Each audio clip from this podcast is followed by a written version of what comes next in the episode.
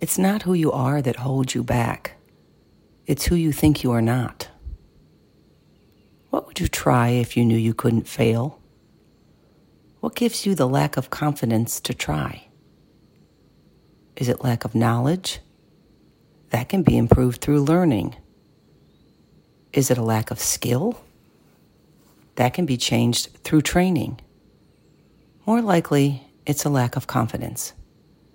It's who you think you are. It's not the lack of ability, but a lack of confidence that prevents us from achieving what we really desire.